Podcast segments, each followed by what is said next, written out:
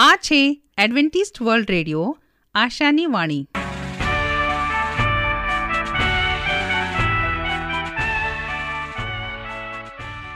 અમારા આજના પ્રસારણમાં તમારો હાર્દિક સ્વાગત છે. આજે તમારા માટે અમે ખૂબ સુંદર સ્વાસ્તિક અને આત્મિક વિચારો લાવ્યા છીએ. પણ તે પહેલાં સાંભળો, દેવની સ્તુતિમાં આ સુંદર ગીત.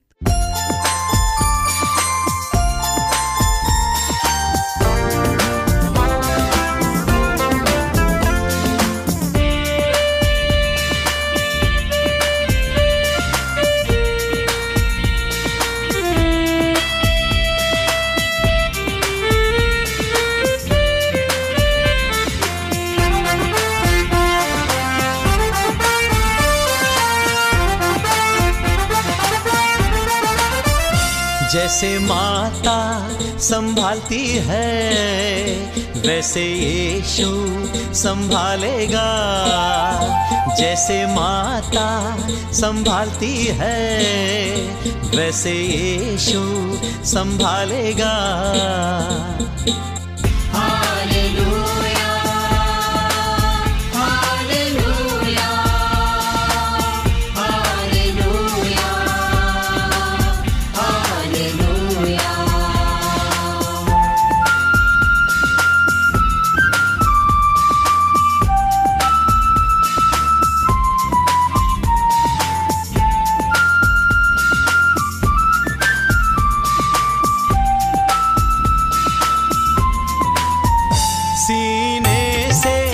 लगाएगा, चिंता सब हटाएगा, सीने से लगाएगा, चिंता सब हटाएगा।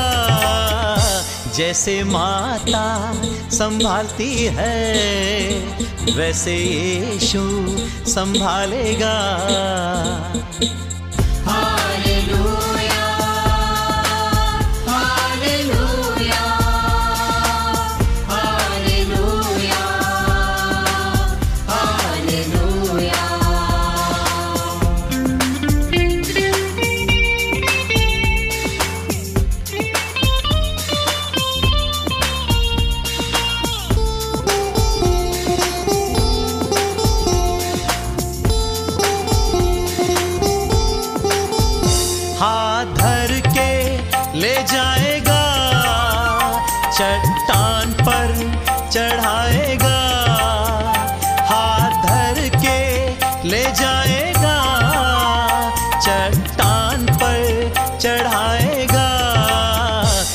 जैसे माता संभालती है वैसे यीशु संभालेगा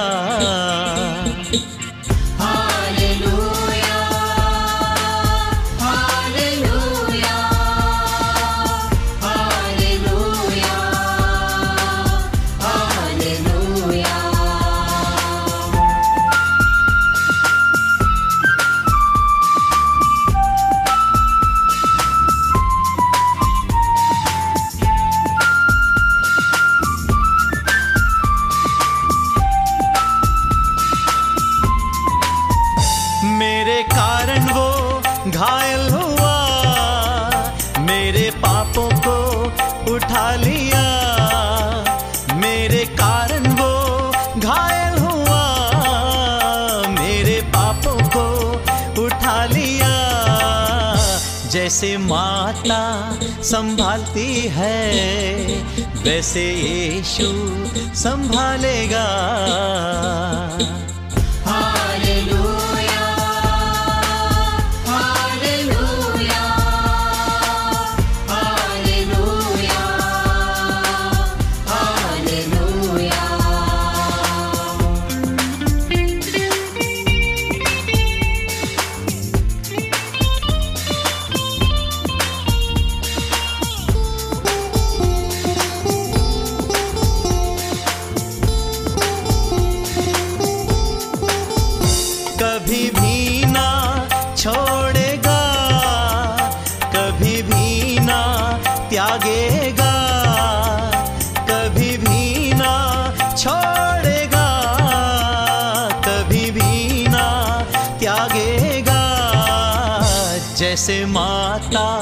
संभालती है।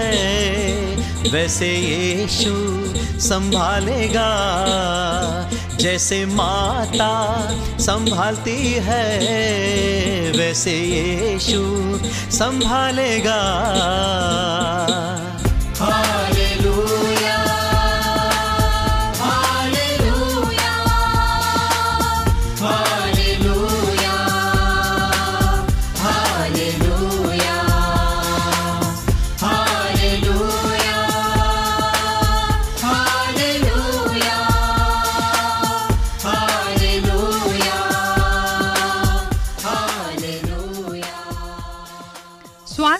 તે જીવનની અમૂલ્ય ભેટ છે. તેને જાળે રાખવા માટે આપણે શું કરવું જોઈએ? તો કાંધરી, સાંભળશો અમારા આ અંક, જેનું નામ છે સ્વાસ્થ્ય અને જીવન, અને આજનો વિષય છે કબજિયાત દૂર કરનારા કેટલાક સાદા છતાં અસરકારક ઔષધો.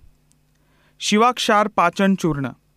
હિંગાષ્ટક ચૂર્ણમાં સાજી ખાર એટલે કે સ્વર્જિકા ક્ષાર અને નાની હિમેજ અથવા હરડે મેળવી બારીક ચૂર્ણ બનાવી લેવું. આ રીતે તૈયાર થયેલા ચૂર્ણને શિવાક્ષાર પાચન ચૂર્ણ કહેવામાં આવે છે.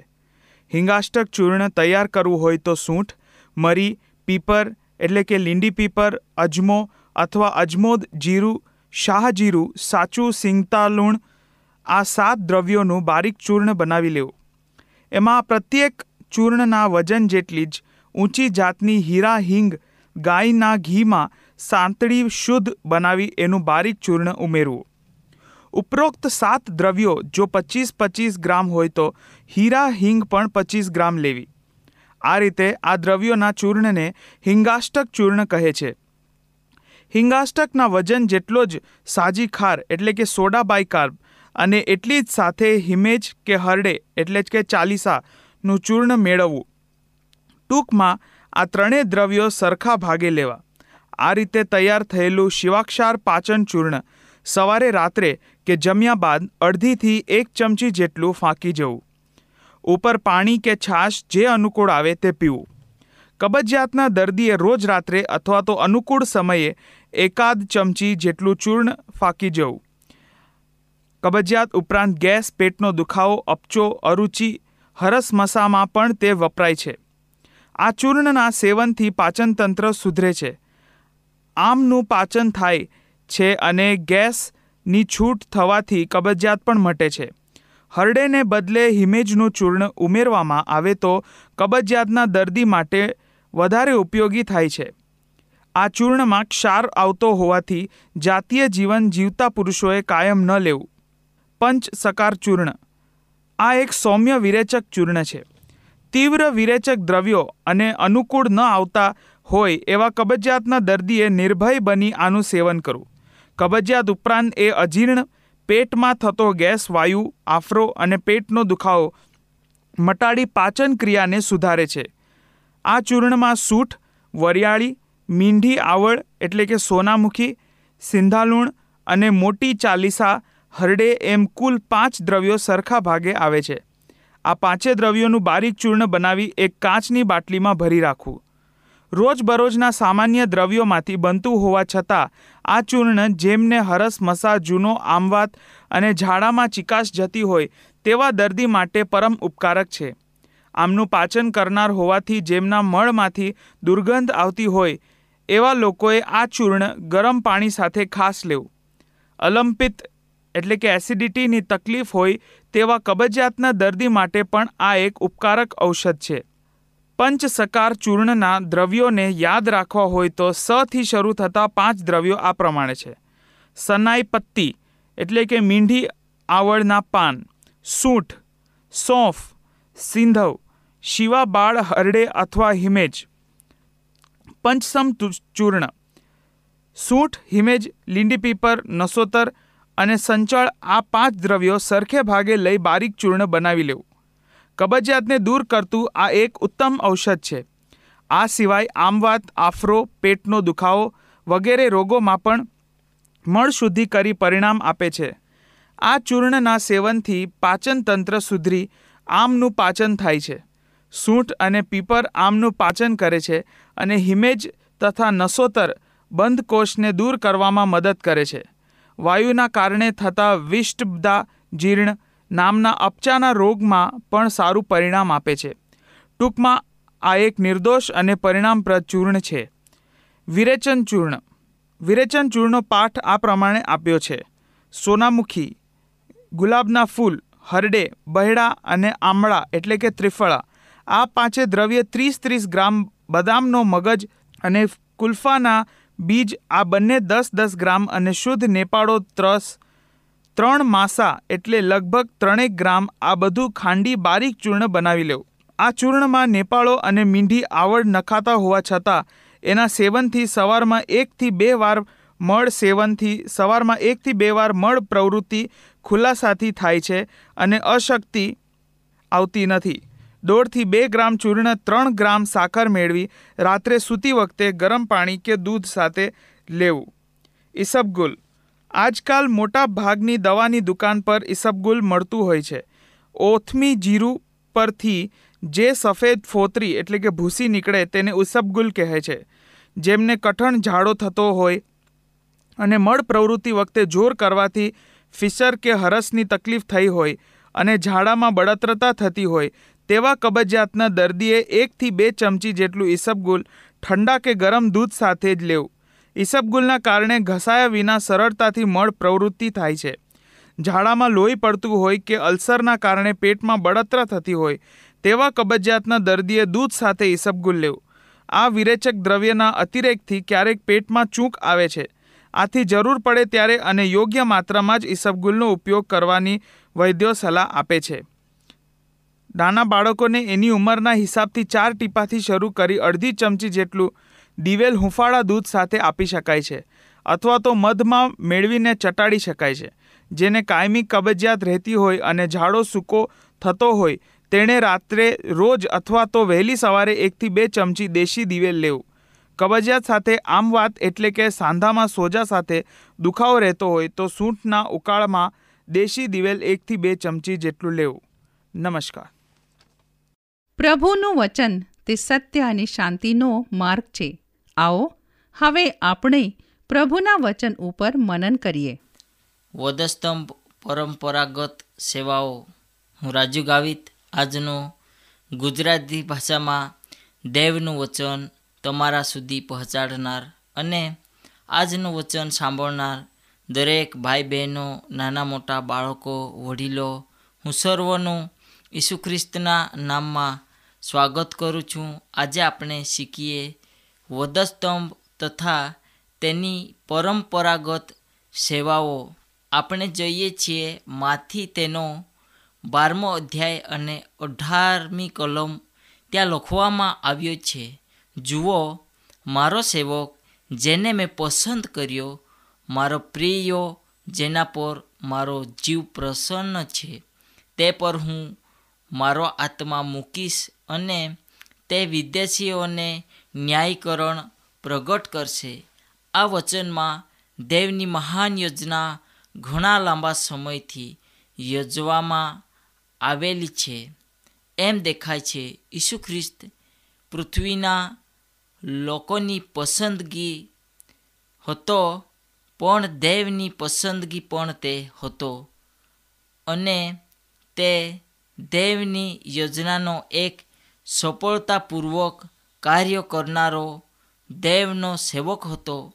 દેવના સેવકનું કાર્ય, જુઓ, ન્યાયી, નમ્ર, દયાળુ, પ્રેમળ, સહનશીલ અને સ્વપ્રથમશીલતામાં તે ચાલનારો હતો. તેના જીવનમાં પવિત્ર આત્માના ફળો હતા અને તે હંમેશા એક ન્યાયી સેવકના કાર્યને ભાર આપતો હતો. માથી તેનો ચોથો અધ્યાય સોળથી સત્તરમાં કહે છે, જબુલોનના પ્રાંતના તથા નપ્તાલીના પ્રાંતના યોર્દન પાસેના સમુદ્રના રસ્તાઓમાં એટલે વિદેશીઓના ગાલિલમાંના જે લોકો અંધારામાં બેઠેલા હતા, તેઓએ મોટું અજવાળું દીઠું ને મરણ સ્થાનમાં તથા મરણ છાયામાં જેઓ બેઠેલા હતા, તેમના પર અજવાળું પ્રકાશ્યું ત્યારથી ઈસુ પ્રગટ કરવા તથા કહેવા લાગ્યા કે, પસ્તાવો કરો કેમ કે આકાશનું રાજ્યો પાસે આવ્યો છે. જ્યારે ઈસુ ખ્રિસ્ત તેમના સેવા કાર્યોને શરૂઆત કરે છે, ત્યારે તે યશયાના શબ્દ પ્રમાણે જબુલોન પ્રાંત નપ્તાલી પ્રાંત અને યર્દનના સમુદ્રો પાસેના રસ્તાઓમાં અને ગાલિલમાં જે લોકો દેવના વચનના લીધે દૂર હતા અને જેઓને દેવના વચનની જરૂરિયાત હતી તેમજ ઘણા લોકો બીમારીઓમાં તેમજ મરણ અવસ્થામાં હતા, એવા સર્વોને ઈસુ ખ્રિસ્તના સેવાના પ્રકાશ મળ્યો અને અનંત જીવનનો શબ્દો તેઓને સાંભળવા મળ્યા. ઈસુએ તેના શરૂઆતના સેવા કાર્ય દરમિયાન કેટલાક વર્ષો ગાલિલમાં ગાળ્યા. એ કેટલીક રસપ્રદ બાબત છે. તેને વિદેશીઓનું ગાલિલ એવું કહેવામાં આવ્યું છે. અને આ વિસ્તારમાં બિન યહૂદીઓની વસ્તીની અસરને કારણે તેમ કહેવાય છે. આ વિસ્તારમાં નાઝરેતમાં ઈસુએ તેની જાહેર સેવાના ઘણા વર્ષ ગાળ્યા હતા. તેના સમયમાં રોમન, લશ્કર અને વેપારીઓનો કાફલો આ મહત્ત્વના રસ્તે થઈ પસાર થતા હતા. તેની નજીકમાં જ નાઝરેત શહેર હતું. તેના પરિણામે ઈસુ તેના સમગ્ર શરૂઆતના જીવનમાં બિન યહૂદીઓના સંપર્કમાં આવ્યા હશે. મિસર દેશમાં પણ તે બાળપણમાં બિન યહૂદીઓ સાથે હતો. નાઝરેતમાં લોકોએ તેના સ્વીકાર કરવાનો નકાર કર્યા પછી તેનું જીવન લોક તેનો ચોથો અધ્યાય પંદરથી ત્રીસ સુધી આપણને જોવા મળે છે એવું હતું. ઈસુએ કાપરનહુમના ગાલિલને તેનું ધર્મ સેવાનું કેન્દ્ર સ્થાન બનાવ્યું હતું. ત્યાં તે ઘણા બધા બિન યહૂદીઓને મળ્યો હતો અને તેના જગતે ઈસુના સેવા કાર્યને તથા શિક્ષણને ઘણી અસર કરી હતી. ઈસુએ ઇઝરાયલ પર નિકટનું ધ્યાન આપ્યું હતું, પણ તેને બહારની દુનિયાની ચિંતા વધારે હતી. નવો કરાર આપણને જણાવે છે કે ઈસુ તેના સેવા કાર્ય દરમિયાન ઓછામાં ઓછા છ વખતે જુદા જુદા દેશોના લોકોને મળ્યો હતો. ખ્રિસ્તના સમયમાં ઇઝરાયલ ત્રણ વિસ્તારમાં વહેંચાઈ ગયો હતો. ગાલિલ, સમરોન અને યહૂદિયા. સમરોન અને યહૂદિયાની વચ્ચે આવેલું છે. સમરોનીઓ ઇઝરાયેલના દેવની આરાધના કરતા હતા. પણ તેઓ વિદેશના અન્ય દેવોની સેવા કરતા હતા. સેવા કાર્યની શરૂઆત ક્ષેત્રે તરીકે પ્રેરિતો માટે સમૃણ સંપૂર્ણ હતો, કારણ કે તે ઇઝરાયેલનું નિકટના પડોશમાં હતું. યુહાનની સુવાર્તા તેનો ચોથો અધ્યાય ચારથી ત્રીસ સુધીમાં આપણને વચનમાં જોવા મળે છે. ઈસુએ એક સમૃદ્ધિ સ્ત્રી તથા તેના અનુયાયીઓ અને તેમના શિષ્યોને નિયમો અને તે સ્ત્રીના જીવન વિશે દેવ કોઈક રીતે સ્પષ્ટતા કરે છે. ત્યાંની પરિસ્થિતિને તે સમજે છે અને તેમને કઈ રીતે સમજાવવું એ ઈસુ જાણતા હતા. સમરૂનની સ્ત્રી જાગૃત હતી અને તે તેના લોકોનો ઇતિહાસ યોગ્ય રીતે જાણતી હતી. તેણે ઈસુને ચપળ પ્રશ્નો પૂછ્યા હતા. તેના પ્રેમથી તેણે વાર્તાલાપની આગેવાની કરી, પણ ઈસુએ તેના પ્રશ્નનો પ્રત્યુત્તર આપ્યો અને એવો હકીકતથી જવાબ આપ્યો કે જે તે સ્ત્રીને આત્મિક રીતે મદદરૂપ થાય. ઈસુએ તેને તેના પતિને બોલાવવા કહ્યું હતું. ઈસુ જાણતો હતો કે તે શ્રી પરણેલી છે, પણ તે ઘણા બધા સાથે રહેતી હતી અને તેના પતિ વિશે પૂછવામાં તેના જીવનમાં ઊંડી રીતે તેઓ ઉતરી શક્યા. જેમાં તેની થોડી બેચેની પણ થઈ હતી. પણ એમ કરીને ઈસુ ભારપૂર્વક તેની સમક્ષ સાક્ષી આપી શક્યો અને સમૃની સ્ત્રીના મનમાંથી દરેક જાતનો પ્રશ્નનો જવાબ ઈસુએ આપ્યો અને દેવના શબ્દથી તેનું જીવન બદલાઈ ગયો. તે સાસો ખ્રિસ્ત છે. એ દેવનો સંદેશ તેમના ગામજનોને તે આપે છે. દેવનો સંદેશ જ્યારે ઈસુ આ પૃથ્વી પર આવ્યા ત્યારે તેમને તેના ઘણા એવા લોકોને આપ્યા અને ઘણા લોકોને બીમારીથી અને હરેક મુશ્કેલીથી તેઓને સાજા કર્યા. ઘણા લોકો ભૂતોથી પીડાતા તેઓને તેણે ધમકાવ્યા અને ઘણા લોકો લોંગડાઓ તથા લખવાવાળા તેઓને તેણે સાજા કર્યા. દૈવનું કાર્ય તે હંમેશા તથા તે નિરંતર કરતો એક વિદ્વાનો મરણ પામેલો દીકરો તેને ઈસુએ ફરીથી સંજીવન કર્યો. ઘણા સમયે ખ્રિસ્તની પાસે તે સમયના સમજના રીતિ રિવાજોથી બંધાયેલા લોકોને આશ્વાસન આપ્યા અને પાપમાં પડેલા લોકોને તેણે ફરીથી દેવનો નવો માર્ગ આપ્યો. તે સમયમાં બિન યહૂદીઓ અને યાજકો તથા વડીલો, સર્વ લોકો જે દેવના ભયમાં જીવન જીવતા હતા દરેક લોકોને મૂસાના નિયમ, શાસ્ત્ર પ્રમાણે ચાલતા હતા અને ન્યાય કરતા હતા. તેઓને મૂસાના નિયમ વિશે ઈસુ ખ્રિસ્તે એક યોગ્ય રીતે સમજણ આપી. મૂસાનો નિયમ આ પૃથ્વી પર નિયમો તથા આજ્ઞા અને વિધિ બનાવ્યા હોય તો તે મૂસા છે.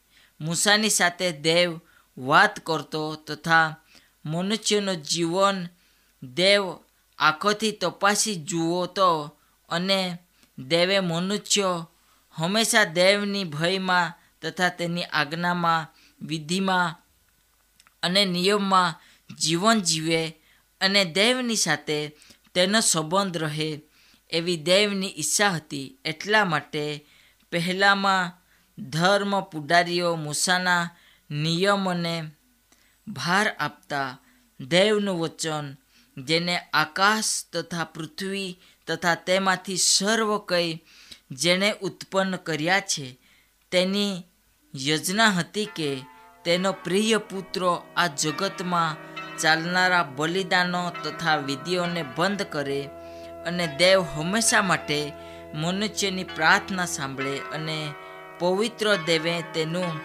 વચન મનુષ્યને પૂર્ય કર્યો અને ઈસુ ખ્રિસ્ત થકી દેવનું એક મહાન વચન પૂર્ણ કરવામાં આવ્યો. ઈસુ ખ્રિસ્તનો બલિદાન એ આપણને પાપમાંથી છુટકારો આપે છે અને તેના પર વિશ્વાસ કરનારને અનંત જીવન આપે છે. એટલા સુધી આપણને દેવનું વચન એક સહાય અને મદદ કરે છે. એટલા માટે આપણે હંમેશા દૈવના માર્ગમાં ચાલીએ અને તેના કહ્યા પ્રમાણે ચાલવા માટે કશિશ કરીએ. આજના વચનને પ્રભુ આશીર્વાદ આપો. આ સમયે આપણે પ્રાર્થના કરીએ. પવિત્ર, મહાન, દયાળુ, સર્વશક્તિમાન પ્રભુ, અમે તમારી પાસે આવીએ છીએ. આ જગતમાં જીવન જીવતા પ્રભુ અમે ઘણા એવા પાપોમાં હતા અને એમાંથી તમે અમને મુક્ત કર્યા છે. અમારા માટે તમે પ્રિય પુત્રોને આ જગતમાં મોકલ્યા અને અમને છુટકારો આપ્યો માટે આભાર માનીએ છીએ. પ્રભુ, આજના વચન પ્રમાણે અમને ચાલવા માટે સહાય કરો. પ્રાર્થના ઈસુ પ્રભુ, તમારા પવિત્ર નામમાં માગીએ. આમેન.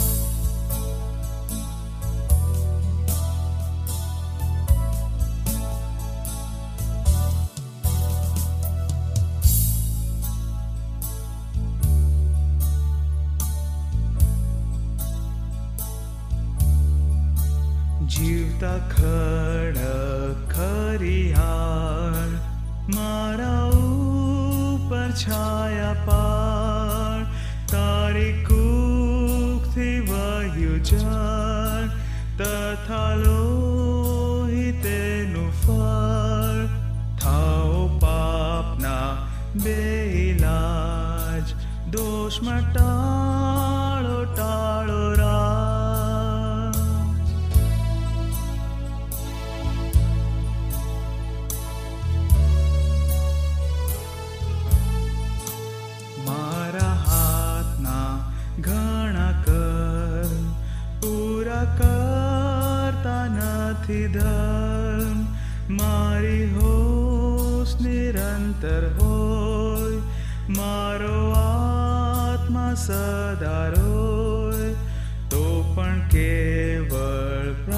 निश्चित तारिशा के छे खची